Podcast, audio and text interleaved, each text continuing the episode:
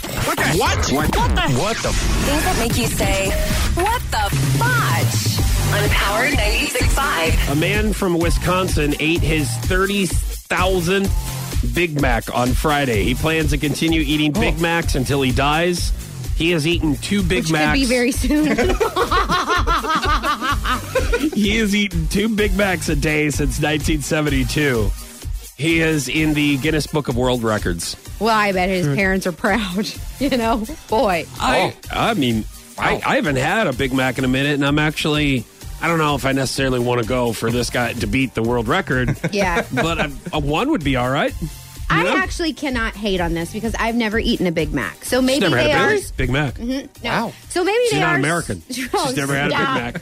Mac. so maybe they are that good to where you want to eat 30,000 of them in your lifetime. Yeah. Who who knows? I don't know. I would always, dude, as a kid, supersizing it with a big chocolate shake.